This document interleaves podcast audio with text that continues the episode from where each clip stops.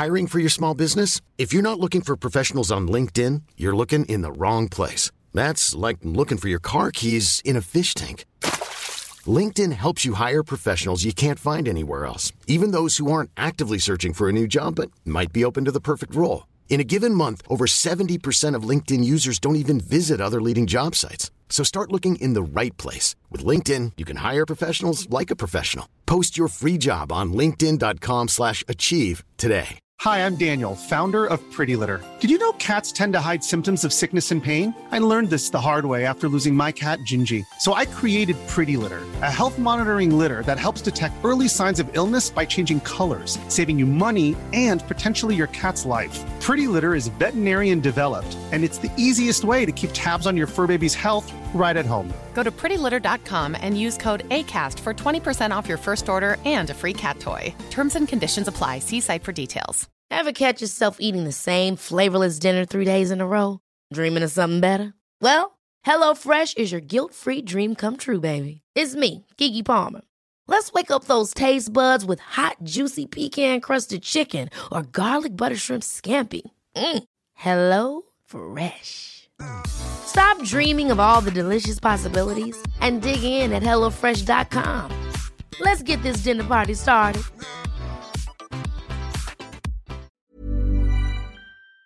Today's episode is brought to you by Gem Accessories. Gem Accessories is one of the leading accessory manufacturers within the trading card game space. Known for their deck boxes, Gem also has an amazing lineup of binders, backpacks, and more.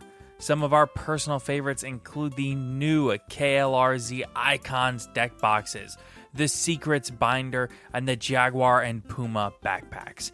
But don't just take it from us, check out some of these reviews on screen. For all these amazing products and more, be sure to check out Gem Accessories using the link in the description down below or on Twitter at xgemaccessories. Again, the description down below or on Twitter at xgemaccessories. Top Cut, welcome to the Top Cut, welcome to the Top Cut, welcome to the Top Cut. Top Cut, welcome to the Top Cut, welcome to the Top Cut, welcome to the Top Cut. Hello, everybody, and welcome into today's episode of the Top Cut Yu Gi Oh! podcast. My name, of course, is Sunny. I am your host. I am here with my co-host, Caleb. Hello. And, of course, as we get started, we want to take just a quick moment to thank all of our wonderful sponsors. So, a huge thank you again to Gem Accessories, who you just heard at the beginning of the episode. Remember, there is a link down below with a discount code for ten percent off of your first purchase. Also, be sure to check out Millennium Threads with the link down below. There is also a link for ten percent off any purchase there at Millennium Threads. And of course, check out our wonderful affiliates who are Dragon Shield and T C G player. So you click links before you shop on their websites and we get a tiny little kickback. It costs you nothing extra to buy the cards you're already buying or buy the sleeves you're already buying. And it goes directly into supporting the podcast. Now, also, be sure to check out our wonderful local game store, E T B Games in Alexandria, Louisiana. They have a website down below, and they are, of course, one of the other sponsors of the podcast. Now, we want to take a moment, like we do every episode, to thank our wonderful, biggest supporters, which is the patrons. So, our patrons get our, their names right off every episode, for those that might be listening for the first time. And, of course, let's get into it. So, a huge thank you to Cam Yang, Top Crutch, Trouble Sunny, and Caleb, Austin Johnson, Kane Martin, Zyphorus, Heat Defeat, A D, Blackwing, Silverwind the Ascendant is the best Floodgate, Earth Machine, Best Deck, Epi, Has Anyone Actually Read Toy Vendor, H G H Cyber, I Am McLincoln, Mountain Man, Oatmeal Spaghetti, Owen Alvarado, Pig, Quitting the Game as a Floodgate, Sprite Farter. The Top Cut podcast is proudly sponsored by Mystic Mind, Unbanned Number ninety-five Konami, Understanding and Reading Are Two Different Things, Virtually Savior's World, Exo Sisters, Best Deck, No Cap. The best part is that it's not just it's not just Exo Sister, it's X dash O, like going undefeated at a tournament. Oh, Exo Sister's Best Deck. That's amazing. That's multi-layered. Yeah. Yes, I still play B Troopers. It's a fun deck. Rogue and Tier two are the polite terms for bad deck. Aaron Gardner, Asami, Ashless Chaps, Duty Booty, Dragon Maidenless Behavior, Drink Every Time Sunny Disagrees with Caleb, For Hire Dog Turd, Herios, Pebble Cereal, Jerry Beans Man, King, King Henry, Old Man Red, Pin Code one four three, Ray Powell, Slaking It Up, Sunny is a Freaky Worm Guy, and Vampire for All Lines, the only waifu a person should have. Isn't that right, Sunny? I don't know how I feel about about patron names directly addressing me. it's, a, it's a bit, it's a bit like on the nose. That was the exact phrase I was thinking of, but I didn't know if on the nose was too on the nose. So again, a huge thank you to all of our patrons for their wonderful support. Now, if you want to become a patron, there's a link down below. We have tiers starting as low as one dollar. And for five dollars, you get an extra episode every week, except for this week because Caleb had tooth pains. Mm-hmm. So it's hard to talk with tooth pains. But Caleb, I think you have those all resolved now, yes? Oh, yeah, for the most part, yeah. Had uh, oral surgery this morning. And here we are recording. And here I am. So everybody, please, a huge shout out to Caleb, huge round of applause for being an absolute champion and trooper, uh, being very dedicated. Caleb, if nobody says it in the comments, I appreciate you. Just don't drink every time we disagree. You'll black out in like twenty minutes. Depends on what I'm drinking. No, I mean like the patron name, Drink Every Time Sunny Disagrees with Caleb. Like... Yeah, don't do it. Yeah, if you're listening to this, don't do it. If you drink every time we disagree, you you will not have a good time. Unless you're drinking water, because then you'll just have to use the bathroom a lot. Which is still not a great time, although you will be properly hydrated, which is good. But don't drink too much, because then you'll be overhydrated, overhydrated, which is also a bad thing. Everything in moderation. Yes. So... Today we want to do kind of a different fun topic. Now, I know that right now we're kind of mired in the depths of tier zero hell. With but, tier lament. Yeah, but the weird thing is it's actually a pretty cool format. Mm-hmm. So while yes, tier lament and specifically Ishizu tier lament is tier zero, far and away the best deck, and it isn't close. It's not even remotely close. The the deck beats its bad matchups. Like like when you have a deck that's worst matchup is itself, not because the deck beats itself, but because you just have to be smarter than your opponent. Mm-hmm. It makes for a very intense and skillful format, but it's nothing but mirror matches. So you really have to assess if that's what you're looking for in a format. Because realistically, I think that there is a fair argument to be made that even the most skill-intensive tier zero format is not what most people want.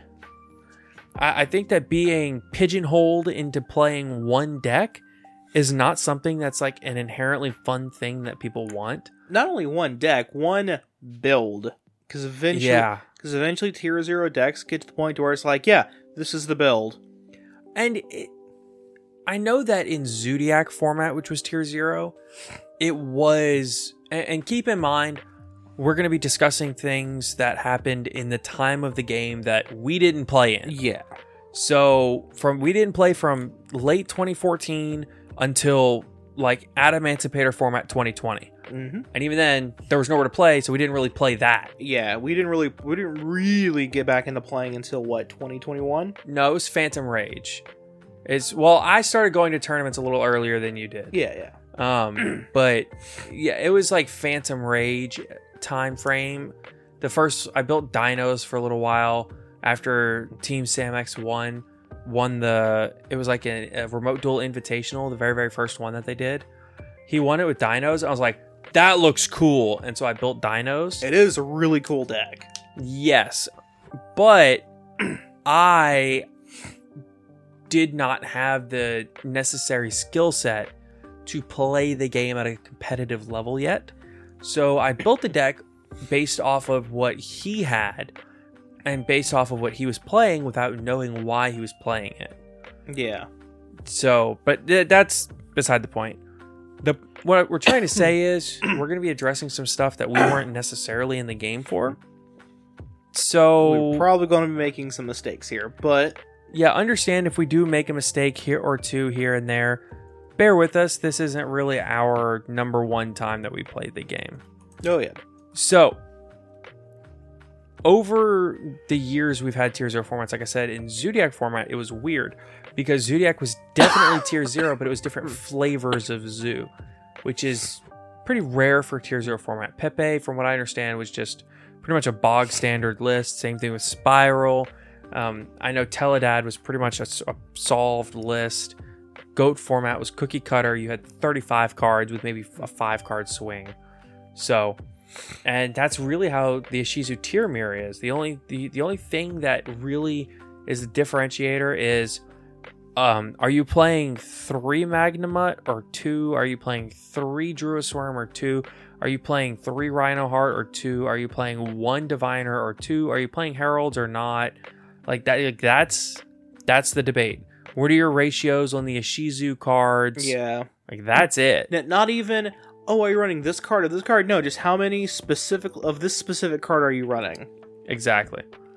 So it's crazy to me to see when we have these formats like this that we look back on other formats that we said we hated. We look back on them with like rose-tinted glasses. Yeah.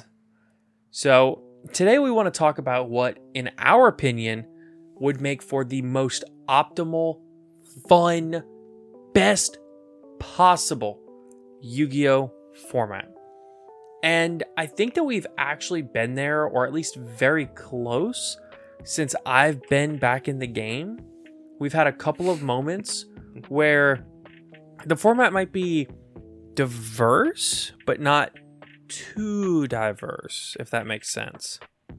Yeah, it's less of a, there's so many decks that there's probably going to be one that I will not side against and therefore will lose against, and more of a, there's lots of decks, but I kind but I kind of understand how I can build my deck to kind of help with that. Right, exactly. So where we're going to start is we're, we're going to talk about, we're going to go down the list one by one of things that we personally want to see out of a Yu-Gi-Oh format. This is the things that we got together before the podcast and talked about and said, this is it. This is what, to us, an ideal, perfect Yu-Gi-Oh format looked like. If we could just go and choose this and that, X and Y, and, you know, be able to choose.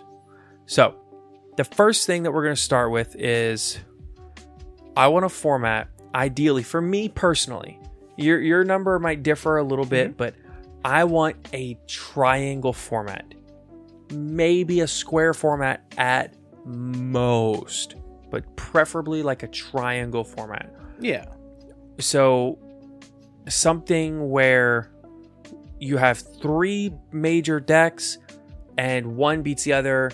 You know, A beats B, yeah, B beats a, C, C beats A. Kind of a rock, paper, scissors tier yes. one. Yes. Where you have to plan for the other two matchups, even though I might have a good matchup against A, I know I need to game plan against C, but A is also a really good deck, so I can still lose, but I need to understand that just because my matchup is better doesn't mean I can't, I don't have to game plan for it. Yeah. So I would say that realistically, having that A B C kind of thing is, I think it's a little bit better than the, like an A B C D. Yeah. Because yeah. Like, in like an A B C format, you can always plan to side five cards against each matchup, you know, three for A, three for B, three for the mirror. Yeah. You know? So I think that's kind of where I fall. What about yourself? Um, so I prefer kind of that, like you said, the triangle format. Uh-huh. Uh, specifically triangle, but then like, but then like for those uh, who are playing the triangle decks, then also have to worry about the tier, the triangle tier one decks have to worry about the triangle, not the triangle, but the tier two decks as well. Um, but there's usually, I personally prefer two, three of those as well. Uh-huh. So like a total of six decks in the meta. Right. Give or take is my preference, because then there is some, you know, it's always not the same three decks all day. Like early on, you're gonna get your matches in of, I don't know, Salamangreat, and then Numeron, O T K, and then you get into the triangle games. Yeah, and, and I can see wanting those other matchups, but I think you'll have those at this point. You'll have those no matter what at any time. Yeah. You know, I, I think that even in a format with basically three best decks, you'll always end up with a situation where this there ran- will always be rogue. Yeah, like this random rogue deck has this amazing matchup against two of them. Right. But then can almost auto lose a third one. That's why it's not part of the triangle. Yeah, I think that I think it's interesting when you have formats where let's say let's let's look at Edison format, right? Everybody considers Edison this great format, but to me it's almost a little too diverse. Ever so slightly. And you know exactly what you're going to see if you go to your locals for an Edison tournament, right? Mm-hmm. You're, you're, I'll tell you what you're going to see.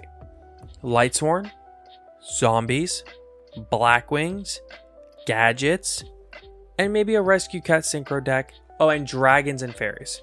Seven decks. And then you might have the Eight. one one insane person there. The insane person, keep in mind, playing, um... Uh... what's the name of that archetype? I just thought Gladiator of. Beast. Yeah, Gladiator Beasts. Yeah. Granted, there's like twenty-five playable decks in Edison. But my thing is, I don't want a format to be so diverse that I can literally never game plan. But I also don't really want a tier zero format. Even in a tier zero format that's as interactive and skillful as this one is, I don't want that because... yeah, it's fun at first.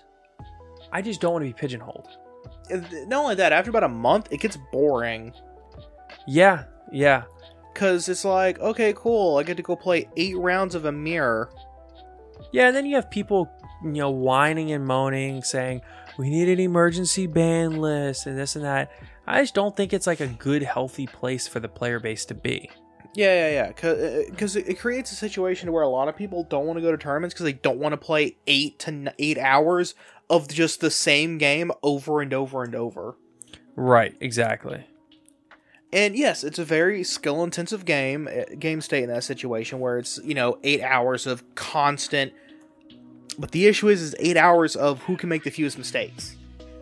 Which, in and of itself, is a good thing. Mm-hmm. But it gets tiring and it gets boring after two weekends, three weekends maybe. I, I think this format's got maybe one more solid week weekend of tournaments left in it before people start getting bored with the format. Right, yeah. Yeah, I think you really have to just evaluate what you want. But I think you want the rogue decks to basically be on a level where you have a deck that is... your rogue decks, your tier two decks, are decks that, let's say I go back and I replay the format five years or six years from now. I want to be able to look at the rogue deck and be like, you know, I think that this may just have not been solved yet. Yeah. Because that happens with a lot of Yu-Gi-Oh! Formats where they just aren't solved yet. That That's it. It's not that the format is necessarily...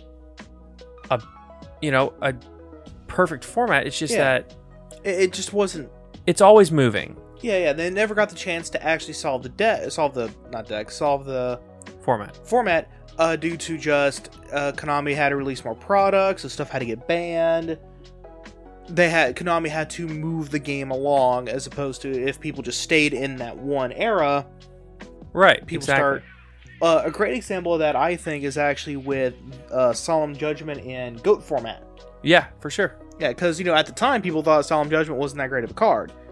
Well... with hindsight. And hi- a combination of hindsight and people sitting there continue to playing the format as it sure. was to this day. So that format has evolved into this weird triangle of a weirdness. Um, And really, it's evolved past a triangle into almost like an Edison format where there's like ten playable decks. Yeah, but then like the number one deck is just constantly shifting between three of them because one beats the other but loses to the third. Yeah, so Weird. Chaos blows out Goat Control, which blows out Warrior, but Warrior blows out Chaos. Yeah, so. yeah, yeah, yeah.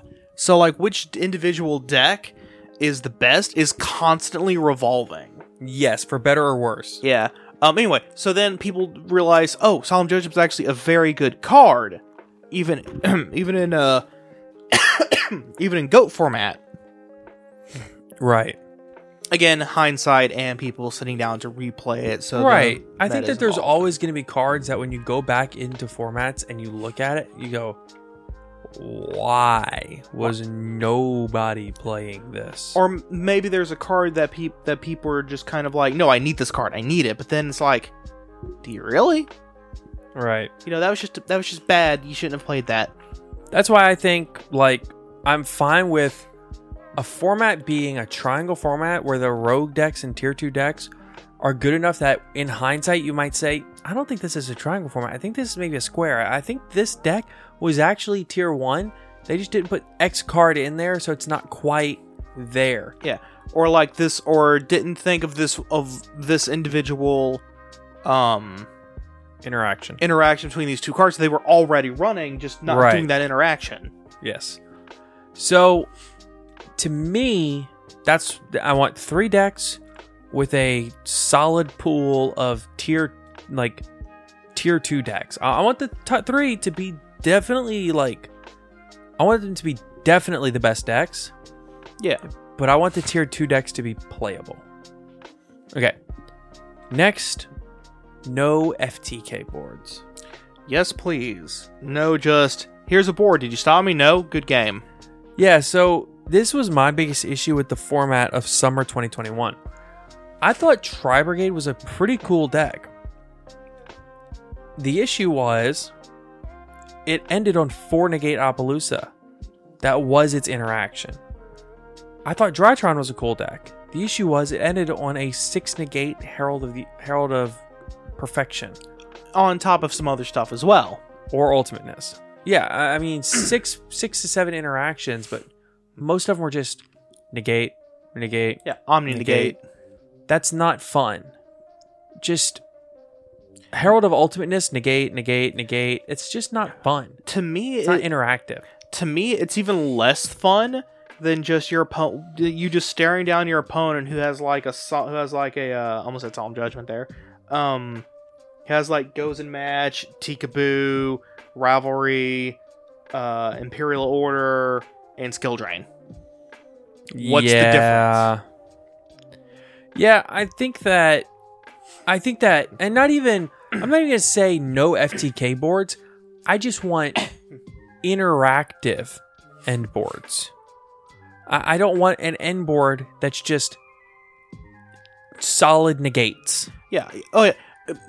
You you want an end board where the opponent who presented the board has to think on how to use their interactions, as opposed to just yeah, just play this negate. Not not even thinking about it. Just negate, negate. I'm just keep listen.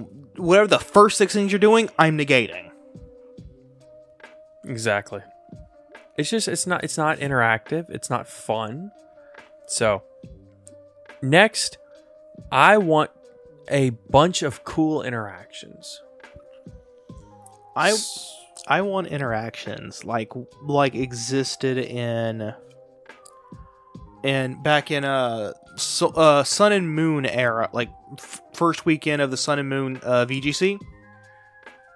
This is Pokemon. Inter- We're talking about Pokemon, yeah, Pokemon now for those that yes. don't know. Uh, where where so at the time Z moves were a big thing, and the number one Z move type at the time was water, which caused rain. Which gave a bunch of Pokemon buffs because it was raining. So I was running a Gastrodon, which created this weird thing where my opponent didn't want to, who could, who would just negate the the move, which made this weird thing where this hilarious interaction where my opponent wanted to hit my Arcanine with water type attacks, but they couldn't because of the Gastrodon, and it it was like this fun chess game, right? Because of how all that stuff interacted, it was that was fun, but that sort of interaction. I think the Yu-Gi-Oh comparison or equivalent might be when you have a deck that does something unique in a way that is maybe unexpected or not necessarily intuitive at first. but it causes a cool, nifty little, you know, interplay. Yeah, yeah. So I think that, honestly, I'm trying to think of a good example, example of yeah. this. You know, but but just a deck that does cool things, which is one of the things that we have on our list, is cool decks. You know, I, I don't want decks that are pee-pee poo-poo garbage. I right? mean, because there are a lot of cool decks that are around, but no one's going to play them, because why would I play this really cool deck when I can play the tier zero deck? Of course, of course. Yeah. So, I think that... Ooh, a good example of a of a silly of a silly interaction is uh, specifically against Marincess and Xylantis. So, for those who do not know, Marincess is a link is a standard Cyberse link climbing deck that are based around water monsters. They don't care about the Cyberse type; they care about the water attribute. That's the big thing they care about, for the most part. Yeah.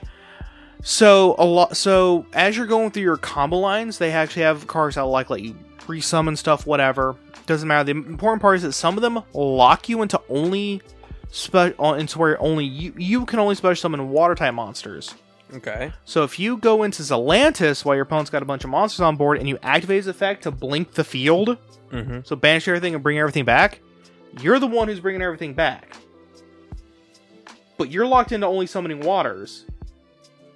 So your opponent doesn't get back anything that wasn't water. That's so stupid. Um, and then, of course, you can always also just kind of do like a weird Gozen match thing or Rivalry Warlords thing with Xylantis. But that's the interaction I'm talking about, because that's like this niche interaction that I don't know of any other deck that can do that.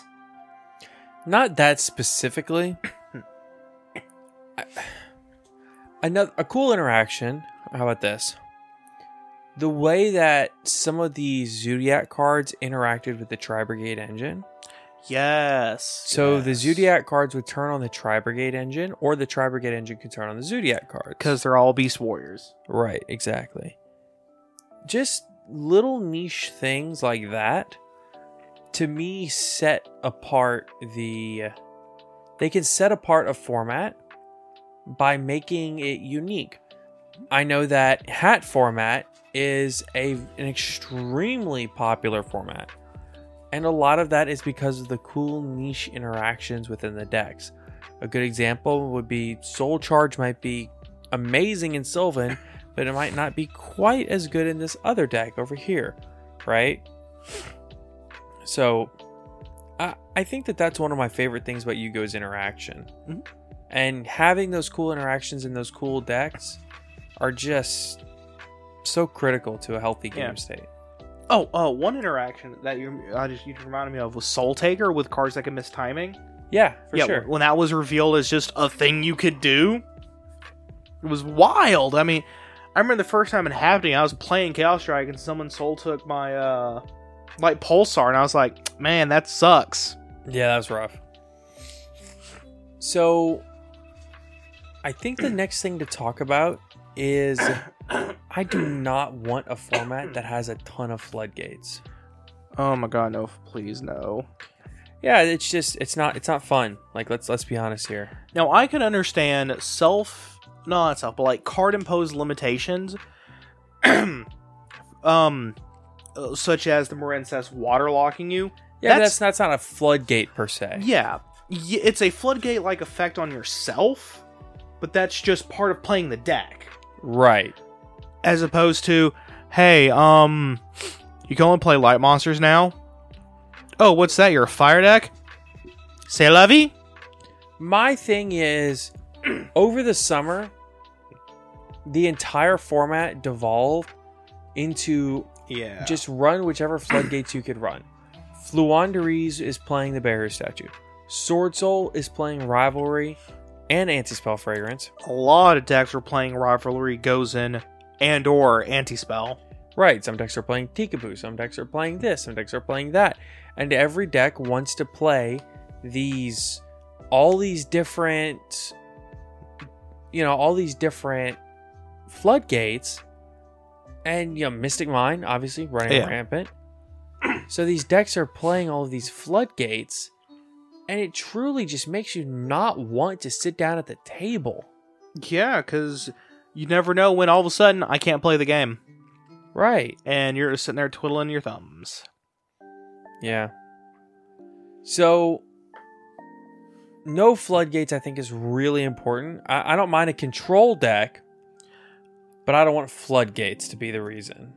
And like, even if you do have floodgates, keep them at a maybe one per deck.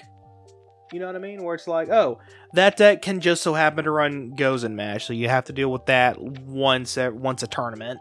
And if you're looking for a control deck that doesn't run floodgates, look no further than right now we have Labyrinth. Mm-hmm. Labyrinth is a solid control deck that has no issue not running any floodgates. Yep, the only floodgates that they do run, if they do, is End of Anubis. Sure. And the Dark Barrier Statue isn't good. Yeah, because there's so many dark cards in the format. Exactly. Um... Well, technically Invader of Darkness too, but what he would the deck he would floodgate's been power crept out. Right. Because he would floodgate uh Mister Mister Rune, I think it was. With all the quick play spells? Yes. Yeah, it he only that's the only deck he floodgates. So in addition to no floodgates, I want few to no sacky cards, blowouts, whatever you want to call them. So I think about cards that single-handedly f- swing the tempo of a game, right?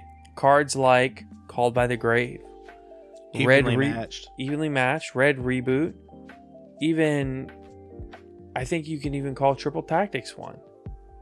These these singularly powerful blowout cards that just transform the game state into a wildly unfavorable position for no reason other than, sorry, they drew it. Well, with Triple Tac, it's a case of, sorry, I drew it, and you activate a monster effect during my turn. It's your own fault, really. Yeah, yeah, yeah, yeah, yeah. It's definitely your fault for activating a monster effect on my turn. So, um... I want I want cool decks. I don't want dog water, boring decks. You know, by by month four of Virtual World, I was tired of it. Yeah, I was yeah. tired of seeing it. Oh yeah, no, no. Which is why I really enjoyed like the last format, because there were so many different decks to play. Like there was I hated a, last format. I personally really liked it just because how many decks there were, but I hated that Mystic Mind was everywhere. Yeah.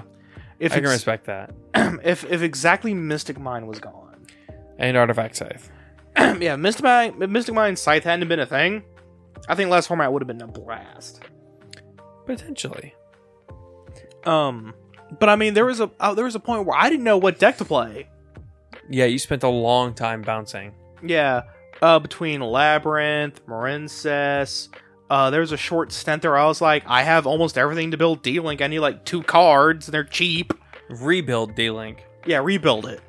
Because I, I still had ninety percent of my stuff for it. I was like, ah, should I do that? You know, I was like, I, I don't know what to play anymore. Why is D-Link still a playable deck three years later? Oh, because Konami keeps releasing generic Dragon and or Dark Light stuff. It's insane.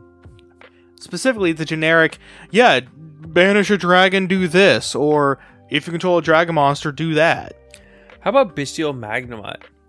In the end phase, it adds any dragon dragon monster. Yep. I'm just going to add my eleven here, if you don't mind. Unreal. Banish three light. All right, so what are some of these idyllic, you know, triangle, good, diverse formats in Yu-Gi-Oh?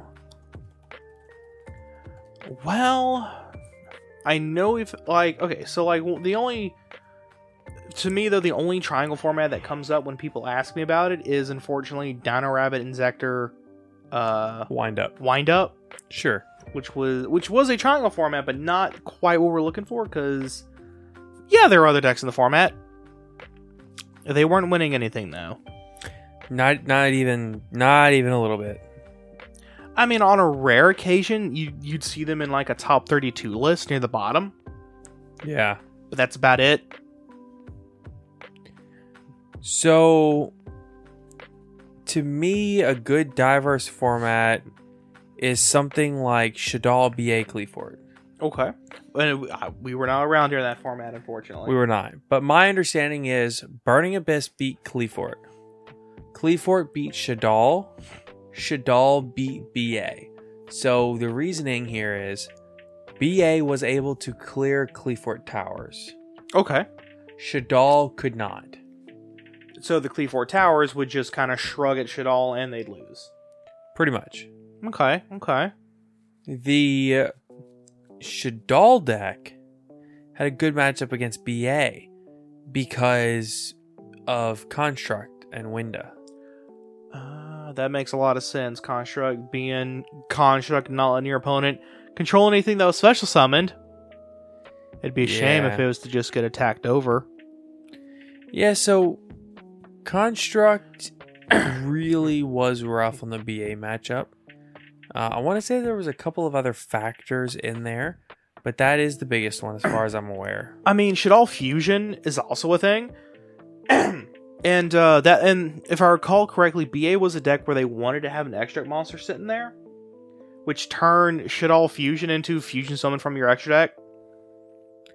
Yeah, yeah. So literally, you, so literally just take whatever two monsters you want out of your deck and put them in the graveyard. Oh, look, they're both sent there by a card effect, so now you're getting effects off because one of them is going to be a Shadal, so whatever their Shadal effect is, you're going to get off. Right. And then, you know, whenever I was playing uh, pure Shadal for a while there, uh, you know, I would also send like a uh, Trick Clown to search uh, damage. No, I'd send a Damage Juggler to search Trick Clown. Yeah, something like that. And so, through the act of me activating that card, losing one card out of my hand, I'd add, I'd end up adding two back to my hand. Right. It was ridiculous. Another cool format that I think qualifies for this is toss format. So toss format is inherently a four deck format, right? You have Thunder Dragon, Orcus, Sky Striker, and Salad. But as you get later on into the format, you start seeing more of a, and granted the format was like a year long with three to four ban lists. Yeah, yeah, yeah. But you end up seeing this kind of hybrid Orcus Sky Striker deck, which was really gr- nuts. It was gross, disgusting. Hmm. And it just, it just made it into a triangle format. I mean, I don't know, I don't know what more you need. It, yeah, it was a square format that got shifted into a triangle format. And yeah. From what I understand, though, it was a very fun format. A lot of people really love toss format. A lot of people love going back and playing toss format. I've never played it, but mm-hmm. Now I know that there's a format with A B C in it as well, like A B C, Paleo, and another deck. That was a triangle format that a lot of people talk highly of. I know there was a format where Cosmo was around and Cosmo. Yeah, I don't remember exactly what the other two decks were. I think one was maybe Monarchs and something else. But essentially the best deck was Cosmo or something right there around it. But you still had a couple of other tier one decks. So the representation was never very high. It was never like disproportionate, you know? Yeah, yeah, yeah. So now I think that that is pretty much all that we talked about. So just a quick little recap. We have that we want it to be preferably a triangle format, but a diverse one. No F T K boards. Lots of cool interactions. Very few floodgates. Few Saki cards or blowouts. Cool decks. And do you have anything else to add? Uh, nothing I can really think of off the top of my head. I got you.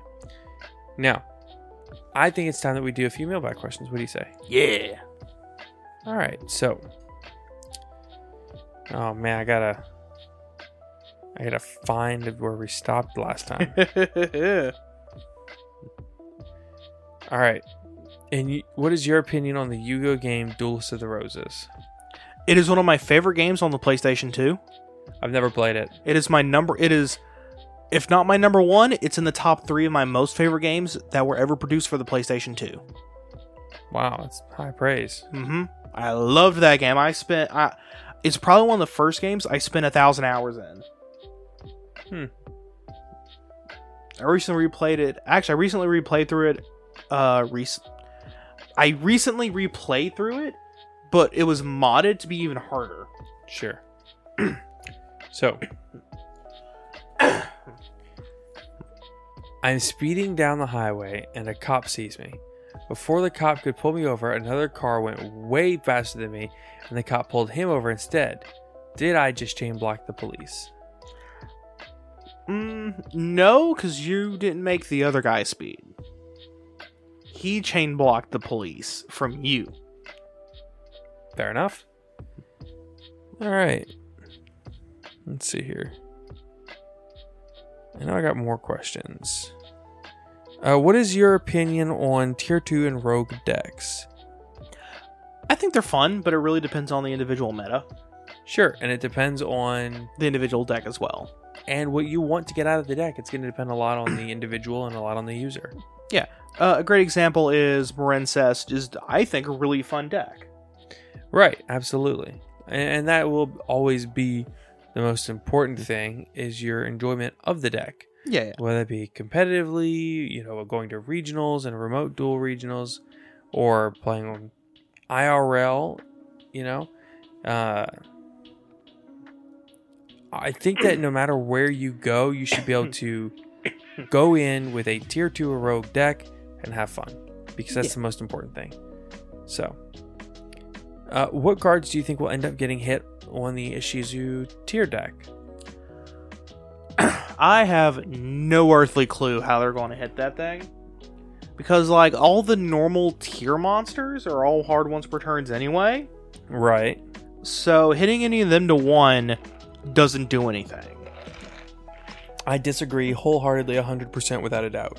Well, I was about to say, except uh, decrease the... What's the word I'm looking for?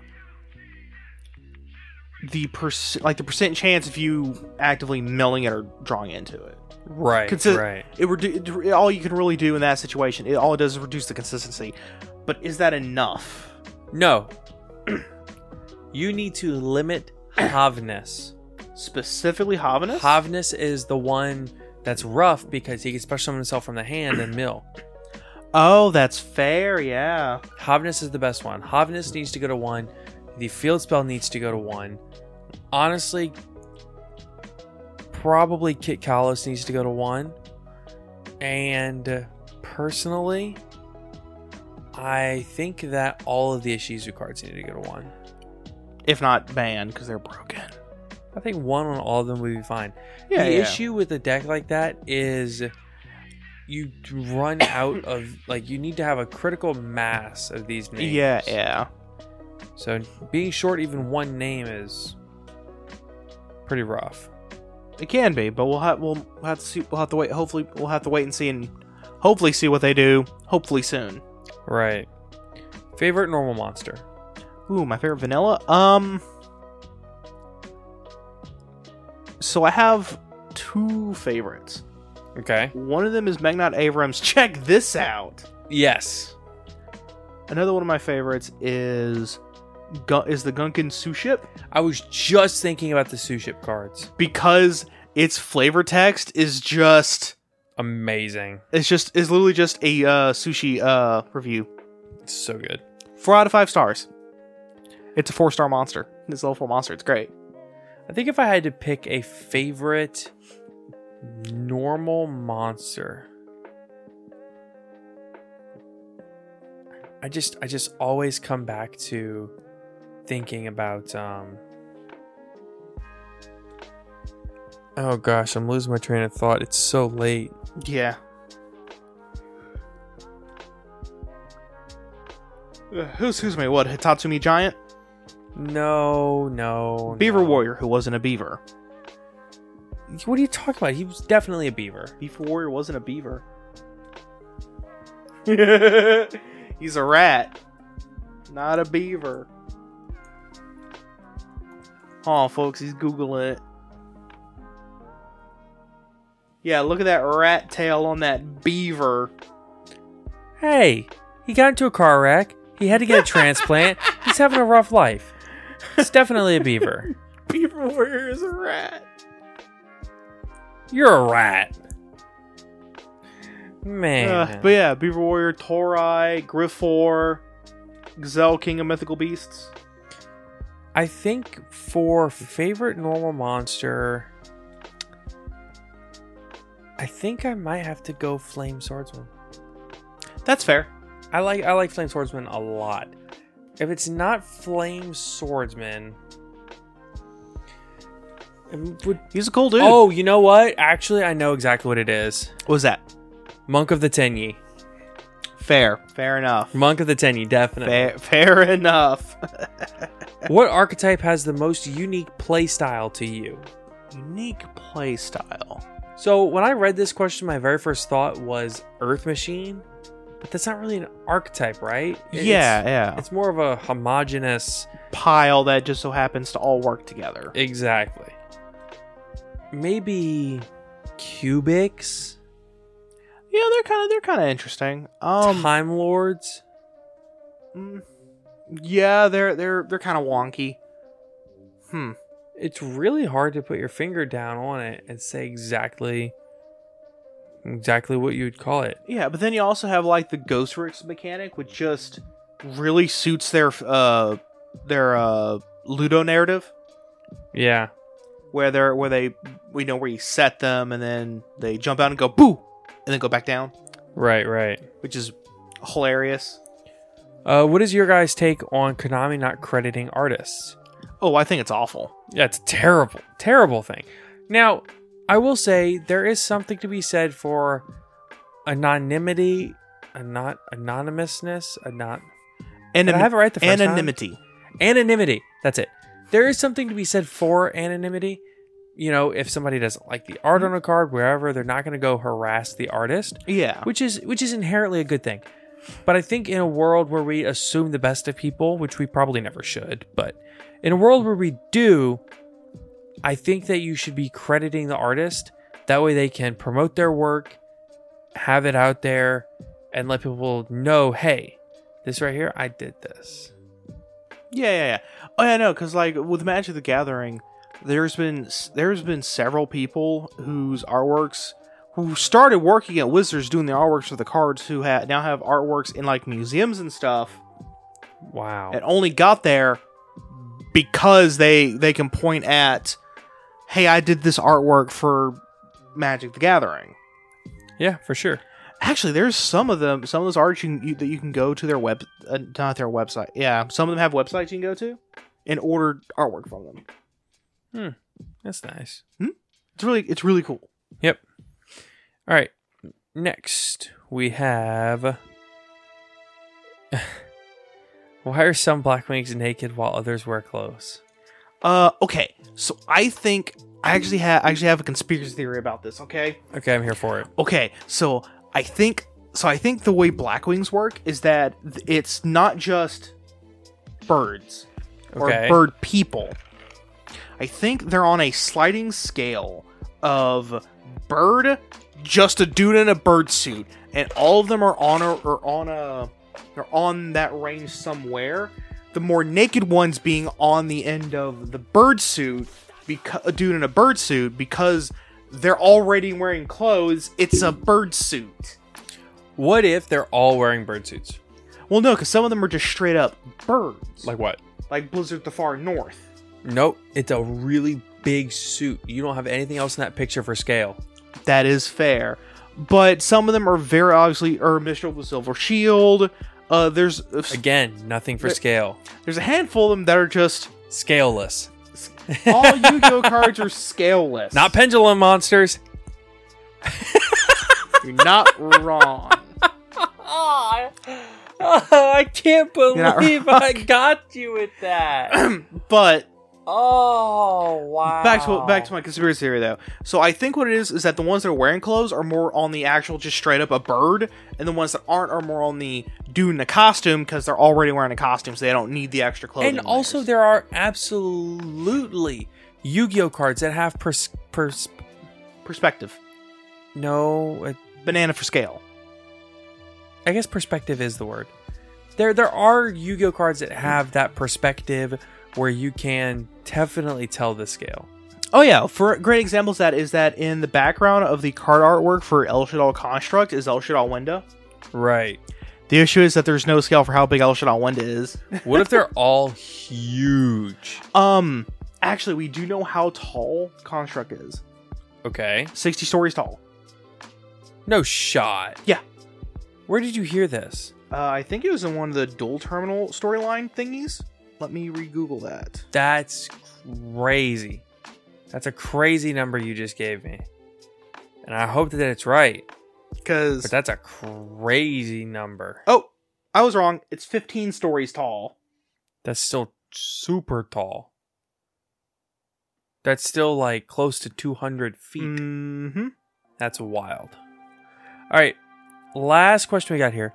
Which came first, the chicken or the egg? Classic. Solid question. Okay. I have an actual answer here. But I want to hear yours. I want to know where this is going. So I want to say, I would say the egg. Because of the way, because at what point, okay, so first off, you have to define when the proto chicken became a chicken. Right. And whatever that line is, that first chicken, that egg. That hatched the first chicken. But first, you have to define the line between the thing that came before the chicken and the chicken. It's kind of the problem there. Okay. Okay. To me, an egg came first. Why? Because when I think of the question, which came first, the chicken or the egg, I don't mean this individual chicken or this individual egg. I mean the concept of eggs or the concept of chickens. That's fair. If you're talking about just the concept of an egg, the con- uh, yeah, egg. It was egg, definitely, by many, many, many, many tens of millions of years. Oh, yeah. Who who knows how many species have been birthed and gone extinct that all used the egg system? Yeah. listen, listen, there's only a certain number of systems you can go by. Budding, egg, sure. And live birth. It's something like that. All right. Well, hey, today's a shorter episode, but... Go ahead, get on into your weekend, enjoy yourself, and we want to, of course, thank our sponsors again. We want to recommend everybody join our Discord server, check out our Patreon if you are so inclined, our affiliate links, and until next time, have a great week, everybody. Take care, everybody. Hey, it's Danny Pellegrino from Everything Iconic. Ready to upgrade your style game without blowing your budget? Check out Quince. They've got all the good stuff, shirts and polos, activewear, and fine leather goods, all at fifty to eighty percent less than other high-end brands. And the best part? They're all about safe, ethical, and responsible manufacturing. Get that luxury vibe without the luxury price tag. Hit up quince.com slash upgrade for free shipping and three sixty-five day returns on your next order. That's quince.com slash upgrade. Hold up. What was that? Boring. No flavor. That was as bad as those leftovers you ate all week. Keke Palmer here. And it's time to say hello to something fresh and guilt-free. Hello Fresh. Jazz up dinner with pecan-crusted chicken or garlic butter shrimp scampi. Now that's music to my mouth. Hello Fresh. Let's get this dinner party started. Discover all the delicious possibilities at hello fresh dot com.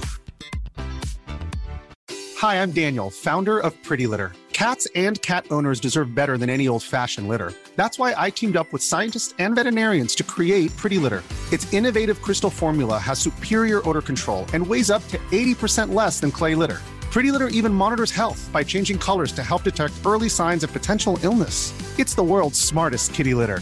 Go to pretty litter dot com and use code ACAST for twenty percent off your first order and a free cat toy. Terms and conditions apply. See site for details.